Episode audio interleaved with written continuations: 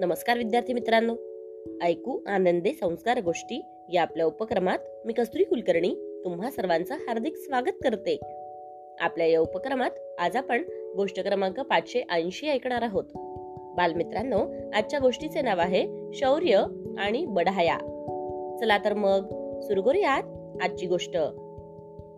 एकदा एक माणूस आणि एक सिंह जोडीने प्रवास करीत होते. दोघेही मोठमोठ्या बढाया मारित होते.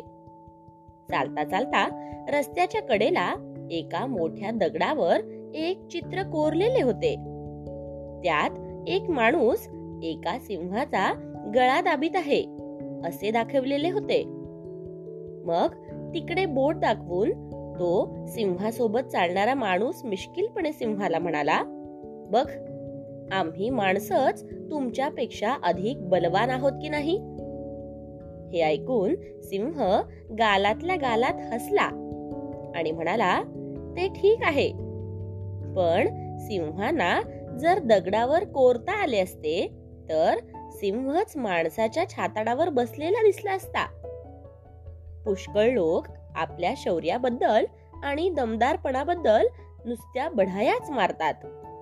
पण प्रत्यक्ष प्रचितीच्या कठीण कसोटीवर ते असेच उघडे पडतात. गोष्ट इथे संपली. कशी वाटली गोष्ट मित्रांनो? आवडली ना?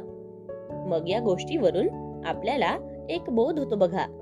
तो बोध असा की शौर्यापेक्षा नुसत्या बढाया मारणारी माणसे नेहमीच उघड्यावर पडतात.